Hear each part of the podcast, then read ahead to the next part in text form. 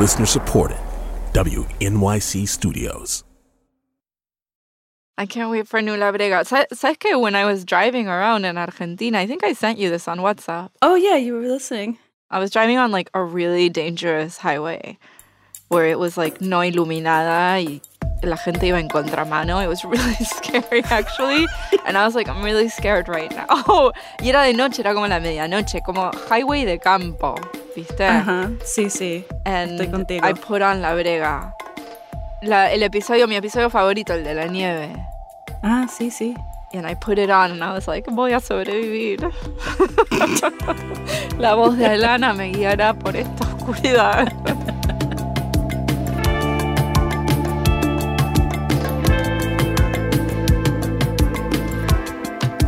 Antes de presentarte, hay que decir que La Brega vuelve para la segunda temporada. La Brega is coming back for season two in just a few months. ¡Qué excelente! Tú puedes reaccionar aunque ya lo sabes.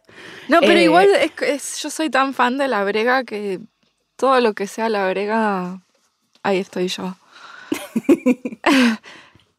Pues sí, estamos trabajando en esta segunda temporada, pero sin embargo, in the meantime, I wanted to share with you all something I'm listening to because I think you'd love it too. It has real brega vibes, como nosotros decimos por aquí. Y ahora puedes presentarte.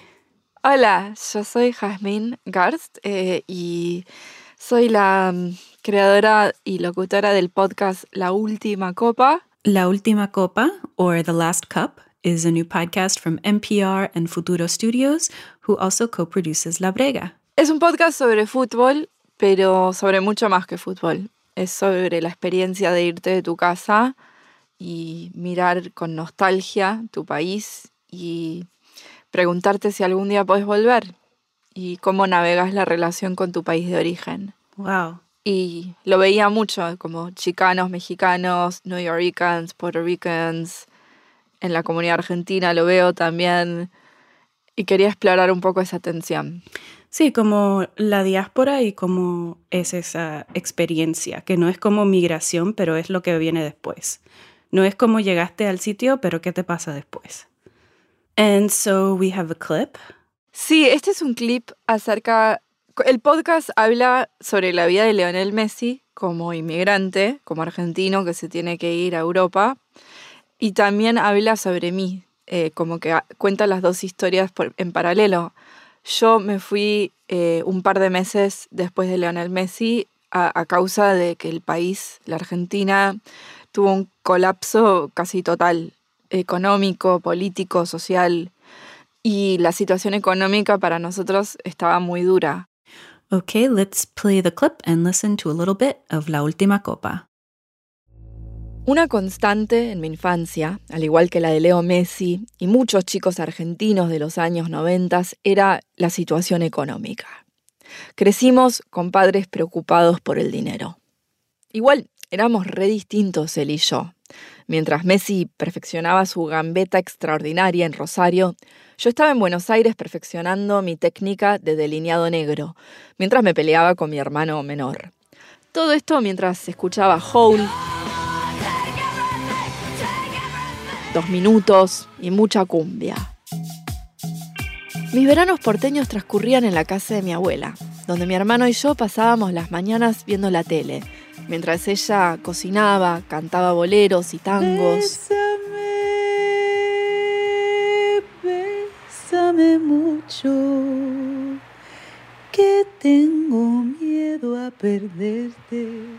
En algún momento entraba la abuela, apagaba la tele y nos decía, bueno, basta, acá no pueden estar encerrados todo el día, salgan. Y yo me iba al parque a fumar cigarrillos baratos con mis amigos del barrio. En la noche, cuando volví a casa, me fumigaba con desodorante para esconder el olor a tabaco y a veces me metía en la cama al lado de mi abuela. Jamás le hubiera confesado esto a mis amigos adolescentes, pero mi abuela y yo dormíamos agarradas de la mano, para que pudiéramos andar juntas por los sueños. La abuela ya era un personaje. Dormía con los zapatos de plataforma puestos por si había una emergencia y tenía que salir corriendo en plataformas. Tenía siempre debajo de la almohada un radiecito de plástico donde escuchaba las noticias. La transición. Gobiernos de la En diálogo con Radio Nacional, el radical Rafael Acostada ahí, al lado de la abuela, escuchaba que el noticiero anunciaba la tasa de desempleo, que iba subiendo estrepitosamente. 14%, 15%, 17%. Eventualmente llegaría a 20%. Yo me quedaba dormida escuchando esa voz llena de estática. That's a taste of how thoughtful this series is. Otro país en crisis, entonces. Sí, también quería que sea como una oda a las abuelas latinoamericanas, las abuelas caribeñas. Como que Ay, sí. tenemos unas culturas tan abuelocéntricas. Me encanta esa palabra. La acabo de inventar. Eres brillante. Eh, Gracias. Eh, em, sí, em, hablo de la pérdida de mi abuela, em, que yo no pude llegar a tiempo de vuelta al país.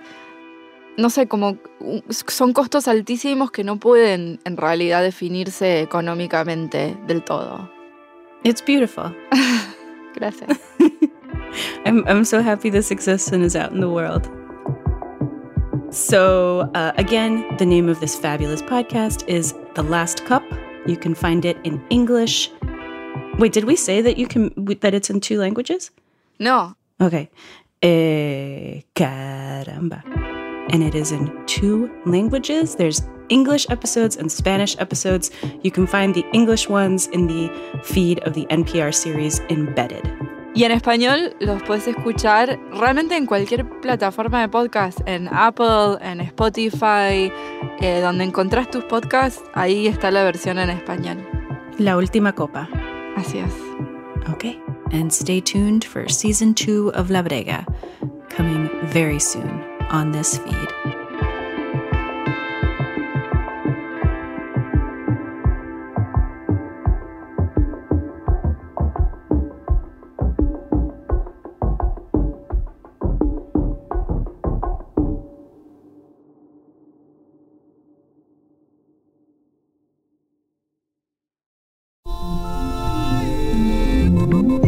I'm David Remnick, host of the New Yorker Radio Hour. There's nothing like finding a story you can really sink into that lets you tune out the noise and focus on what matters.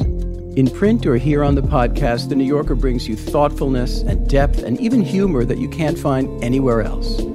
So please join me every week for the New Yorker Radio Hour, wherever you listen to podcasts.